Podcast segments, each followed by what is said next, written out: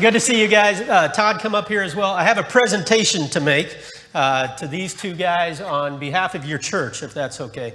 So, what you have here are actually stone plates. So, uh, in Nepal, you'll find these everywhere. Uh, a lot of the Tibetan Buddhists, they will carve their scriptures on them over time. Uh, but what these plates are, they're made by a friend of mine, a Christian brother, and uh, what it says is our vision statement in South Asia. It says, no place left. And the idea that we're after and that your church is joining us in is the idea that there's no place left where the gospel has not gone in these countries. So, Pastor Mike, Todd, thank you guys, and thank you, church, as well, for your investment. We'll let these guys put it up on a knickknack wall someplace right, and clutter up their office. Thank you, brother. If you've got your Bibles this morning, uh, turn with me, if you would, to the book of Revelation, chapter 7. And just uh, as you're turning there, uh, let me continue to tell you thank you. Um, even this morning, my, uh, my phone started dinging with text messages. And when it goes ding, ding, ding, ding, ding, that means a, a South Asian brother has just sent me a bunch of pictures. And they come in one after another. So this morning, I received about 60 plus texts from a young man named Anirudh, uh, lives in North India, and it was a baptism photo after a baptism photo after a baptism photo. And yesterday means Sunday in India, they saw more than 60 people take baptism right there. And that caps off a, an amazing week. Yeah, praise the Lord for that. Uh, but in Anirudh's area, which is known as the graveyard of missions, because there's just a black hole when you look at the statistics in his state. Uh, but uh, in the last week, they've seen well over 120 people take baptism, even in the midst of ongoing lockdowns and uh, those types of things impacting his area. So, thank you for your impact with guys like Anirudh, with others. You'll hear some stories this morning um, but more than anything, just hear me say thank you from the bottom of our heart. Okay? Uh, Revelation chapter 7. Um, this particular passage is near and dear to a lot of missionaries. And anytime somebody like me gets the opportunity to speak, we're going to use a passage like this. And uh, typically, when I would address you, we would be talking about different types of statistics. Like in South Asia, we have 1.7 billion people. We have 2,289 different people groups that are unique languages, unique peoples, ones that don't interact with each other on a normal day by day basis. These unique peoples that we call people groups, there's an awful lot of them. And if I'm not careful, I can bore you to death with statistics. And uh, before long, all those numbers just kind of get jumbled up together. But this morning, as we start, let me take you on a, a short journey, if I can. Okay, so picture this with me. My, my family and I, we live in Kathmandu, Nepal, the capital of Nepal. Kathmandu is home to about 5 million people. Okay? 5 million people crammed into an area that's roughly about, uh, uh, what is it, 10 square miles, something like that. Uh, for reference, I was looking at some statistics on Dixon, the city of Dixon. We have 20 square miles that make up Dixon, the city. And uh, I don't think you're quite yet hitting 5 million inside the city limits. Is that right? I think it was 15,000, 16,000, something like that. So our city has a lot of people. And one thing that I've become convinced of over time is that I need to help you guys understand what it looks like to do missions. So imagine this with me. Imagine waking up in my home on the other side of the world. It's a typical house. We got rock walls and uh, concrete walls. Uh, we got modern conveniences. You would have had a good night's sleep, but somewhere before sunset, the roosters are going to start crowing. You'll hear the chickens, and then you'll hear my neighbor living just across the back wall go ding, ding, ding, ding, ding, ding, ding. And that'll go on for 15, 20 minutes, something like that. And that neighbor is trying to wake up her God so that she can worship that God in the morning. That's very typical of Hindus. Along sometime after that, you might hear a, a faint echo of some chanting in the background coming from a Hindu temple located just down the hill from my house. uh, as you get up, you go out on the balcony or go up to the roof, you can see those 10 square miles that make up our city. And you can overlook just house after house and apartment after apartment. And you can see the hospital and the runway, and you can see everything that's in the city. Uh, as you walk out of my house, uh, probably the first person that we would meet would be a, a neighbor lady of ours. And this neighbor, she, uh, she's quite wealthy actually. She owns four or five cows, depending on the day. And every day she comes down the hill to a field nearby our house and she leads those four or five cows to graze in that place. And my wife, Michelle, she has shared with that lady several times. And that older lady, she just laughs and giggles and says, Yeah, that's for somebody else. That's not for me. And then turning right out of my driveway, we would probably meet four or five politicians that are out exercising in the morning. Uh, one of them might be my friend Krishna. Uh, Krishna and his buddies. Uh, in fact, uh, earlier this week, Krishna sent me a text saying, Hey, we can get out and go shopping now, but woe is us because there's, there's no economy that's going on. And Krishna and his guys, they're going to talk about the local politics and what's going on. And, and uh, just spend that time. Krishna has heard the gospel and uh, he just brushes it aside and turns back to politics every time he hears about it. Uh, from there, we'll go on up the hill. We'll, we'll cross the corner store that we call it. It's a little shop uh, run by a lady and her eight year old son. This shop, uh, they sell knickknacks, they sell basic supplies like flour and rice and uh, even chocolates. My kids will go up there and buy chocolates from this lady from time to time. And uh, she and her eight year old, they're out there probably playing first thing in the morning. And that lady, she's heard as well, but she responds typically of a lot of ladies in South Asia saying, Yeah, I'm not ready to believe until my husband believes. So as soon as he says yes to Jesus, I'll say yes to Jesus as well. And her husband has yet to believe as well. From there, we'll head up the hill. We'll walk past house after house after house. And each of those houses are sitting on property worth a quarter of a million dollars because property is a premium there. And the people there, they might be in a nice house, and the next house would be more of a slum. And the house after that, uh, very small, one room, something like that. But from there, we might, we might turn and go down by Oscar's house. We might meet the three Chowdhury girls out for a walk in the morning or something like that. These three girls, they're young girls uh, in their late teens and early 20s. These three girls represent the first generation of Christians uh, from their people group called Tharu in southern Nepal. These three girls, their father is actually a pastor in southern Nepal, but he sent them to Kathmandu to get an education. So they might be out even sharing with people that early in the morning. From there, we'll continue down the road, start down the hill to the first intersection. And in that first intersection a couple months ago, there was a, a young business guy uh, in his 50s, I think he was, uh, that was actually walking up the hill, made it to that intersection, clutched his chest, and fell over. And inside 30 seconds, there was a huge crowd around him, but nobody dared touch the man to even see if he had a pulse. They were all scared of this virus that's out there. In fact, we called two different hospitals that refused to send an ambulance due to the fact that they thought he probably keeled over from COVID. Well, he had a heart attack, and the third hospital actually came uh, at the police request and finally picked up the, bo- the body of the man. From there, we'll head down the hill and we'll go by Sunita's house, we'll go by Kiran's house and Aka's and Manoj's, and we'll pass house after house. And in that 20 or 30 minute morning walk that we might take from my house, we'll pass 10,000 people uh, we'll pass house after house, and each one of them needs to know the gospel. And what I have found, and I think the same would be true for you, I have found that when I talk about numbers, there's nothing behind those numbers usually if we're not thinking real close.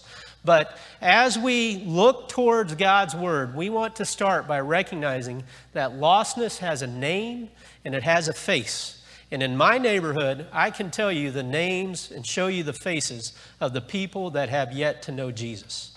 In fact, if I took a hypothetical morning walk in your neighborhood with you, I'm sure I could find the same, that you would point out this neighbor who knows Jesus and faithfully comes to church with you, or the next house where somebody there uh, two generations ago was a believer, but now no more. It's uh, not a good place to go, or the following neighbor that you've shared with multiple times. Even in your own neighborhood, for you, lostness has a name and it has a face. And this morning, as we begin to think about lostness, Think about those names and those faces. And as we uh, go to God's Word, as we think about the lostness that's there in front of us, let's look at Revelation chapter 7. Now, you guys are here Sunday morning. I assume you're the advanced class. You know some things about Scripture. So let me ask you two questions about this passage. First question is the easy one Who wrote the book of Revelation? John. The Holy Spirit, yes. Okay, somebody went to Sunday school this morning, but the Holy Spirit used John, the apostle of Jesus, the disciple of Jesus, to write this book. That was the easy one. How about the harder one? Did John write about things that happened in the past or things that would happen in the future? Yes. yes. okay.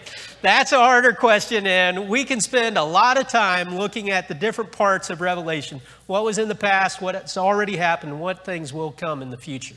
But this particular passage, Revelation chapter 7, is something that is yet to happen in our future. So John wrote it, and he wrote about things that are coming in the future. So if you would, read with me Revelation chapter 7, verses 9 and 10. Here's what it says After this I looked, and there before me was a great multitude that no one could count from every nation, tribe, people, and language, standing before the throne and before the Lamb. They were wearing white robes and were holding palm branches in their hands. And they cried out in a loud voice Salvation belongs to our God who sits on the throne and to the Lamb. Let's pray together. God, we thank you for who you are. We thank you that you are the one true God that recorded your words for us to read, to study, and to base our lives upon. We pray that today that you would speak to each and every one of us from your word. We trust you and we believe in you and we love you. And we ask all these things in Jesus' name. Amen. So, Revelation chapter 7, verses 9 and 10. This is probably a familiar passage. Anytime a missionary gets up and speaks, we're going to use Matthew 28, the Great Commission. We'll use Matthew 24, 14 that we've already read this morning, or we'll use a passage like Revelation 7, 9. This is a, a vision verse for us that we always go back to. In fact, a lot of different mission agencies, including the IMB, would say this is what God has called us to. In fact, our churches, probably this church included, would go to this passage and say, This is what God is calling us to. It's right and it's healthy for us to look not just at what do we want to do in our community, but really what is God's word commanding us to do and what is he calling us to do in the future. In fact, on the other side of the world, as we teach passages like this, uh, many of you have heard Charlie and Betty and others talk about uh, foundations, how we equip local pastors on the other side. One of the big pieces of foundations is looking at a timeline and saying, on this side, we have the book of Genesis and God making everything in the world and the story of Abraham and Isaac and Jacob and then Moses. And we walk through the kings and the prophets and we get to Jesus. And sometime over here in the future, there's going to be Jesus' second coming. This passage is about this end of the spectrum. In fact, we often teach that here we are in 2020, and over here, sometime in the future, there's going to be an end when Jesus returns. And that day is coming, and we can stand firmly on that promise. In fact, all of time is marching towards God's end vision. So if we want to be assured of something, if we want to stand on something solid, we join God in what He's already said is going to happen. And that's why we always come back to this passage. For us, as we look at it this morning, we want to look at three different things from this passage. Okay? First thing with me, if you'd recognize this, look there at verse 9, and it talks about uh, how many people will be gathered before the throne. It says, a great multitude that no one could count. You know, in South Asia, my side of the world, the countries of India, Nepal, Bhutan, Bangladesh, Sri Lanka, the Maldives, and Pakistan. Those seven nations uh, have about 1.7 billion people. Okay, billion with a B. That's like uh, a bunch more times than the U.S. Okay, uh, we have a lot of crowds everywhere that we look. In fact, this picture is a picture of what's called the Kumbh Mela. This is a Hindu festival that happens about once every 12 years. Uh, this particular one, they had 120 million people gather at. Those people gathered over the course of about two months at different times, and they all went to the holiest river in India, the Ganges River. And these people, they would go there, they would dip, and when they went under the water, they believe it's washing away all their sins, all the things that they've done wrong in their life. And when they come up, they're cleansed once again. So, this particular festival is very important to Hindus, and that's why nearly a tenth of the population of India gathered at this place 1.2 uh, sorry, 120 million people that were gathered there. It's a huge crowd, and they gathered in less than one square mile. You can imagine the crowd that was there that day, that was gathered there. In fact, this is the only uh, grouping of people that astronauts tell us they can see from space. Yes, they can see man made structures. They can see the Great Wall. Yes, they can see cities. Yes, they can see all the lights of all the houses at night, that type of thing. But looking for people, when the Kumbh Mela is going on, the astronauts can see a massive grouping of people as they look down over North India at this time. Crowds are something that we know something about. In fact, a, a friend of mine talked about crowds in South Asia, and he said his city was the only place he's ever been out for a jog early in the morning and got stuck in traffic. And when I visited him, yes, the cars would have like two inches between them. And if you're jogging in the middle of that traffic and it comes to a stop, you're stuck or you're climbing over the hoods. Crowds are something that we know something about. This day in Revelation chapter 7 is all about a crowd, but it's not the Kumbh Mela. In fact, this crowd is doing something very different. When we start looking at this crowd, it resonates a lot like the passages that we read about in the rest of Scripture. In fact, it reads like uh, the fulfillment of all the things that God promised Abraham. Remember, I think it was Genesis 15, where God took Abraham outside at night and he said, Look up, Count the stars in the sky if you can. Your descendants are going to be like the stars in the sky. It's a great multitude. Or a few chapters later, I think it's chapter 32, where he again was telling Abraham, Your descendants will be like the sand on the seashore. That many. Well, here at the end of time, there is a great multitude that's there. And that's that great multitude gathering. It's much bigger than the Kumbh Mela. In fact, the Kumbh Mela, we could number 120 million. This particular crowd, it says nobody could count. And they're all there before the throne of God and they're worshiping the Lamb. That's a great multitude. In fact, these pictures uh, from South Asia, they show you some of the crowds that we have that are actually worshiping Jesus. We have churches that are meeting, like the one in the upper left, and we have people groups uh, like the Chamar. You see the guy holding the sign. That's an entire new people group that's hearing the gospel there, a new uh, ethnic, ethnic linguistic group that's gathering there. Or the baptism photos of literally dozens of people waiting for baptism after they've heard the good news of Jesus. We see crowds like that that are there. So think with me as we think through the idea that lostness has a face and it has a name. That lostness, God's plan for that lostness that you're thinking of, is for this to happen. For them to join that great multitude that no one could count that's gathering before the throne. God's plan is marching towards that reality, a great multitude. But it's not just a great multitude that great multitude is made up of some very specific people. In fact, if we keep reading in verse 9, it says, Before me was a great multitude that no one could count from every nation, tribe, people, and language. You know, those designations that John records for us there from the Holy Spirit, They are very specific things. Nations, that's pretty easy for us to wrap our minds around. But then he says tribes, so smaller groupings of people, right? Nations, tribes, peoples, okay? Like people groups, uh, who you want to associate with. Tribes might be like your family, uh, uh, peoples would be those that you're friends with. Anybody that can come in and just make themselves at home, that type of thing. And then it even mentions languages. Well, in the world today, we have more than 12,000 different unique groupings of people that would fit nations, tribes, peoples, and language. They, more than 12,000 total. In South Asia, those seven nations I mentioned, we have roughly 20% of the entire world's population of people groups. Okay? We have 2,289 unique groupings of people. When we read this verse, we see great hope for those 2,289 different people groups.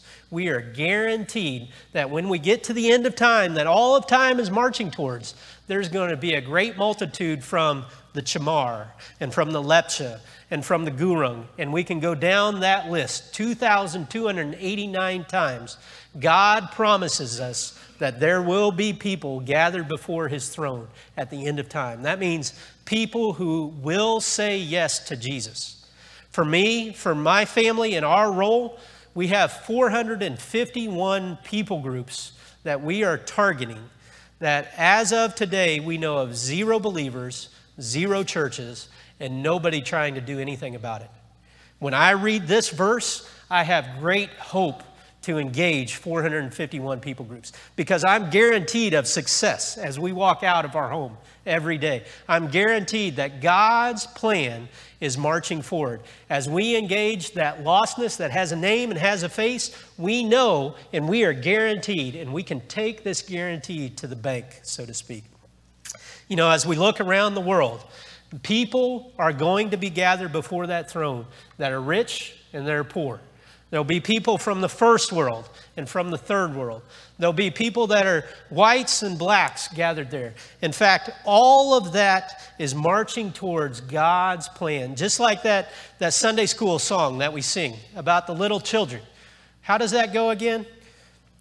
Red and yellow, black and white, they are all precious in His. How many of you sung that in Sunday school sometime in the last 50 years? Yeah, most all of us. That song is speaking about this it's talking about how God loves all the children of the world, but it's not just love.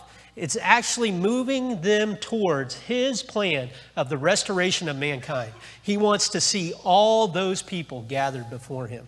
We're guaranteed of that success. And it's truly a great multitude of nations, tribes, peoples, and languages gathered before him. I'm reminded of, of these brothers up here. In fact, the, uh, the brother in the upper left hand corner by the name of Deepak. Uh, Deepak is a, a good friend of mine. In fact, he is probably the most godly man I have ever met. Um, he reads his Bible faithfully. He's done so for 30 years. He, he's pastoring a church and has done so. He hears the voice of the Lord and acts on it. He is somebody who knows Scripture through and through and just is a very good, level headed leader on the other side of the world. Uh, a few years ago, uh, Deepak and I, we started working together. About, uh, I guess we've been working together a decade. And over the last decade, God has used Deepak and his core team in some amazing ways. They've gone out, they've shared the gospel. As they shared the gospel, they, they see people say yes to Jesus. They start discipling them, they form them together in churches. And we actually see multiple churches start through Deepak and his team of leaders.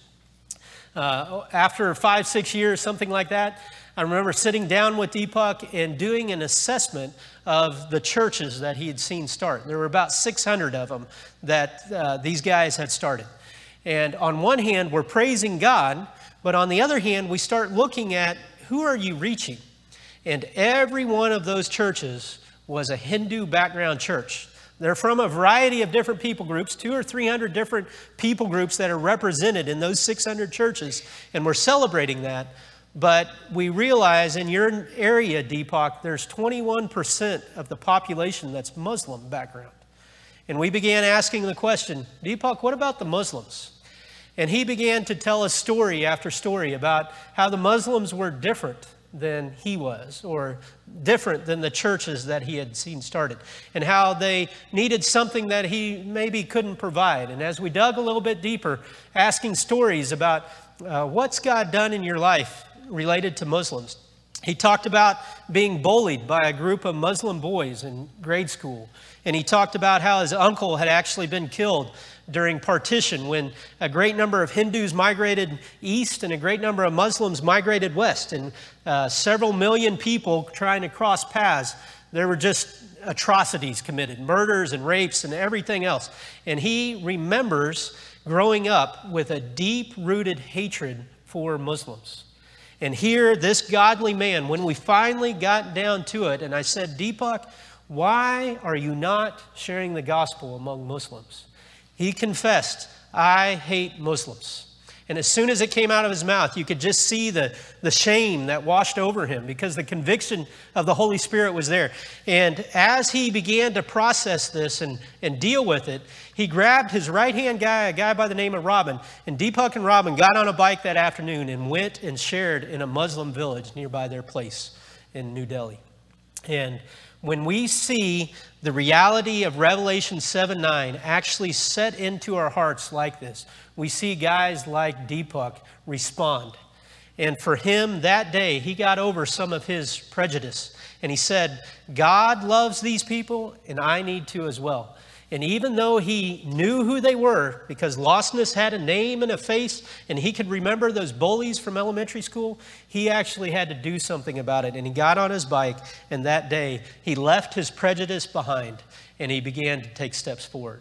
Because even those people that we think of that have names and faces, even those that we would count as enemies, God's plan, God's purpose is to move all of history so that even they get the chance to hear the gospel and respond to it.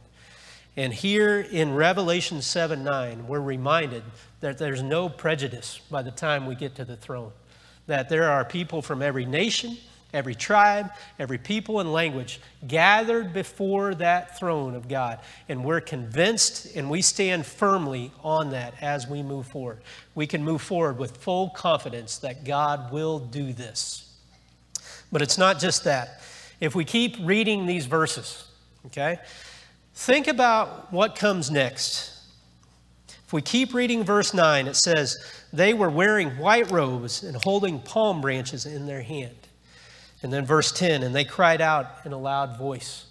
You know, it's not just about what is gathered there, it's not just about the sight. In fact, if we think about John for just a minute, the guy that wrote this down, John was in exile when he's writing this. He's, he's living on a deserted island, probably all by himself. And he's nearing the end of his life, probably 80, 90 years old, something like that. And there he is on a deserted island, probably facing a lot of the same feelings you and I would. He's probably facing loneliness. He's probably wondering, is all this worthwhile? Have I wasted my life? Is, is this really what God has called me to do? But one day on a Sunday, it says in chapter 1, on the Lord's day, uh, the Holy Spirit spoke to John and not just gave him a prophecy, but actually caught him up, that took him somehow into the future, and he saw this. He saw this scene unfold before him. And can you imagine the sight for this guy that's facing loneliness, that doesn't know if his life is counted for anything, as he looks at this great multitude that's standing there? They're in white robes, they're waving palm branches back and forth. Can you imagine the encouragement that he gets even from seeing this? And he knows that all of time is moving towards this reality. And it's not just the sight either, but think about the sound. How many of you are hard hearing? I'm getting uh, older every day. I don't know if anybody else in this room gets older every day or not, but I'm getting hard of hearing day after day. If, if I'm in a room like the gymnasium, I think Todd's class was over there today, if you put three kids in there and they're all talking at the same time, forget it. I can't have a conversation with you because I can't hear. Uh, many of us are hard of hearing the older we get, right? That day in his 80s or 90s, I don't think John was hard of hearing. I don't think there was any confusion as to what was being said. Instead, the sound that's there, he understood it very clearly. And that sound said this Salvation belongs to our God who sits on the throne and to the Lamb. For John, it was the sight and the sound working together, and he knew exactly what was happening. He knew that all of God's plan had just become a reality, and he saw the end of time. Man, what encouragement for John. And not just for John, but for you and me too, as we see the same thing that John sees. They're all worshiping the Lamb that was slain, the one that paid for our sins so that we could be made right with God once again. What a great sight and sound to behold. You know, as I think about this and as I see it play out on the other side of the world, that lostness that has a name and has a face also has people that are working to do something about it. I'm reminded of, of these guys in the upper left hand corner, Ruth and Babek. And if you've been to my house, which a number of you from this church have come and visited us in Kathmandu, if you've been to my house, you might have seen Babek running around. Uh, I met Babek four or five years ago, something like that, and I actually hired him after one experience at our local elect- electricity office. Uh, that one experience, I went downtown to pay the bill. I think our bill was $20 or something like that for electricity. And uh, walk into the office, and there's a line that I've got to stand in to pay the bill. And it took two hours to pay a $20 bill. And after that, I was like, this is for the birds. I got to do something else. Well, long behold, this young guy comes by the house. His name's Babek. And I say, hey, Babek, would you like a job? And we got to discussing, and he said, what's the job? Well, running errands for me, which means going and standing in lines and paying bills and picking this up and getting that and those sorts of things. And the guy saves me a ton of time uh, just by doing those sorts of things. So, over the last few years, Babek running these errands for me, we've gotten to spend some good time together. We do Bible study. Uh, little by little, the Lord's really grown him. And when I met him, Babek in his early 20s was uh, similar to how I was in my early 20s. Uh, every day he had to make the decision do I do what I'm supposed to do in my job, or do I go play indoor soccer downtown with my friends? And some days he chose indoor soccer, and some days we had conversations afterwards about what are your responsibilities and things like that. Uh, other times, uh, it seemed like the guy was trading motorcycles every other day. He had a new bike that he was borrowing from this friend, or he'd bought in this one and sold that one, that type of thing.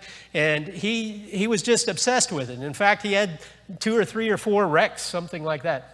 Because in his early 20s, driving a little too fast, doing things he probably shouldn't have, showing off for his friends. Uh, can anybody relate to anybody like that? Uh, just me. Okay, sorry.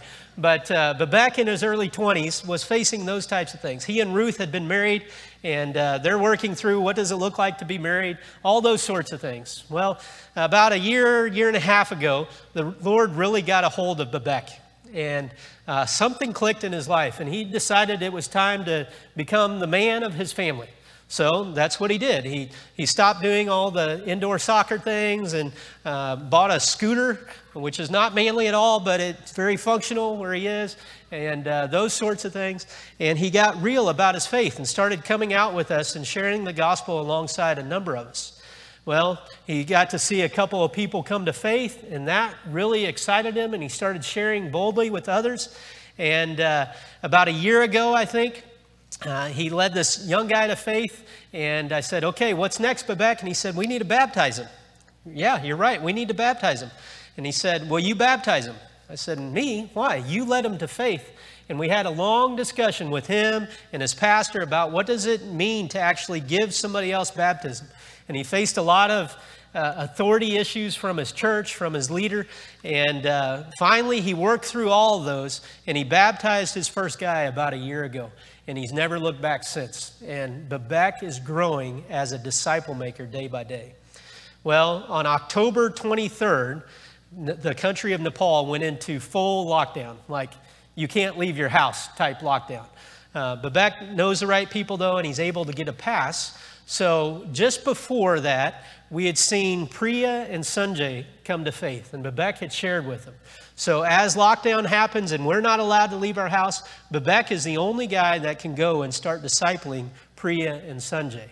And he and Ruth go together week after week, and before long, it's not Priya and Sanjay alone, but there's a small group of believers gathering around him. And six months ago, Babek saw the first church start uh, that he was actually able to be a part of. Not bad for a 25 year old kid that runs errands for me to, for his job, that type of thing. And little by little, we see guys like Babek and Ruth and others like them continue to grow in their faith.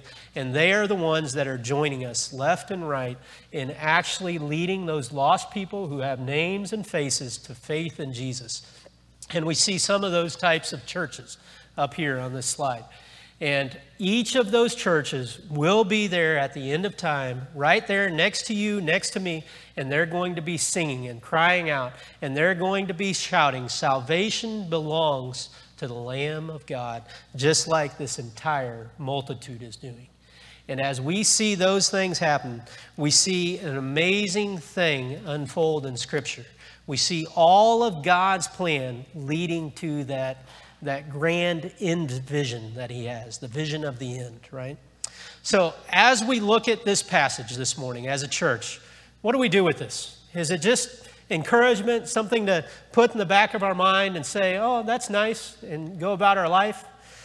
I would actually say that God's end vision is actually calling all of us to join it in that plan as well. Uh, do we have any bankers in the house? If I guaranteed you could get a 100% return on investment by this time next year, uh, would you take that bet? Would anybody take that bet? Uh, guaranteed, not, not just a preacher's word, but actually, this is going to happen for sure. How many of us would actually put money in the bank on that? I would think that would be a very sure thing. Revelation 7 9 is that sure of a thing. It's not a, it's not a prophecy, it's not even a promise from God that we can stake our life on. But instead, this is a vision that a man named John has already seen, and it's already a reality. It's just a matter of time until our reality catches up with God's reality. And if that's not paradoxical, I don't know what is, right? But all of time is moving towards this reality. So, as a church, as we think about uh, how we put this into practice, I want to draw your attention to something I've learned about over the last few years with First Baptist Church. Uh, I've learned in the 1970s, First Baptist sent out a number of missionaries around the world. Okay? Uh, we have them up there. We have uh, uh Claudia and Steve Hall that were sent out as missionaries, uh, musicians actually, to South America. Or we have Charlie and Betty Hawkins, whom many of you know. Uh, they were bookstore managers in the Philippines. Or we can go down the list to Patsy and Don Meyer, uh, who were doctors in Africa. Or Margie and John uh, Tarp, Tarpley, I think. Tarpley, thank you. Uh, in fact, even this morning, I learned of another one that I'd missed named Edith Porter. Uh, these five young people in the 1970s, through discipleship of this church, were commissioned and sent uh, to four different continents around the world. This church, First Baptist Church, has a long legacy of sending missionaries. These are just some examples of the impact that this church has had. In fact, as I was asking Betty about this earlier today, she mentioned Delma Hardin Smith. And Delma Hardin Smith was a uh, a believer from this church that faithfully did what then was known as Young Women's Association, YWA, which later became known as Acteens, which today we'd probably call youth group or something like that. But Delma Hardin Smith, she was one of those faithful ladies that took time to pour into the next generation and disciple them. And Betty credited Delma Hardin Smith as the one that poured into her life and these other young ladies' lives that then went out and changed the world. As we start looking at what God is doing around the world, First Baptist Church has a long legacy. And that legacy has continued from the 70s through the 80s, 90s, and 2000s, right up until today. And that legacy from yesteryear is something to be celebrated and not to be forgotten by any means. But I'm convinced God doesn't want us to live in yesteryear, but He's calling us to move forward. And that moving forward is leading towards Revelation 7 9. He's calling all of us to make a difference. He's asking us to get involved somehow. Getting involved could take a, a lot of different uh, looks. It could look a lot of different ways to a lot of different people. Typically, we always go back to the same three things prayer, giving, and going. And up here on the screen, you can see some ways to connect personally with us. We would love that. We'd welcome that. We've always got newsletters. I'd love to include you on our newsletter list, or we can talk about projects and what the church is already doing by, by giving to support the work in South Asia, and we thank you for that. But this morning, I want to take just a minute to camp out on the going piece. In the 1970s, this church sent out five missionaries that impacted nations around the world. They were actually a part of leading those people that are now represented before the throne of God. I would suggest today in our church, it's time for God to call out the next generation of missionaries to come and join us someplace around the world. Whether that's right here in Dixon or a different city in the U.S. or as far away as Nepal or North India. I don't know what the case is, but I'm convinced God is calling people from this church to join us in seeing His end vision become a reality. And that applies not just to the next five young people that want to raise their hand and move 10,000 miles away, but it includes the folks like Delma Hardin uh, Smith and folks that are pouring into our children and teaching Sunday school faithfully and giving as different people are going on short term mission trips around the world. God is calling us to make a difference, and He's calling us uh, to get involved now. In fact, this morning, I want to end with a video. And this is a video about a South Asian guy whose life was impacted and now showing the ripple effect of everything that God's done through him. So take a look at this video with me, if you would. VJ concludes with Now is the time, now is your turn. And that's my call for this church. Now is the time, now is your turn to get involved with what God is doing as he leads towards his envision of Revelation 7 9.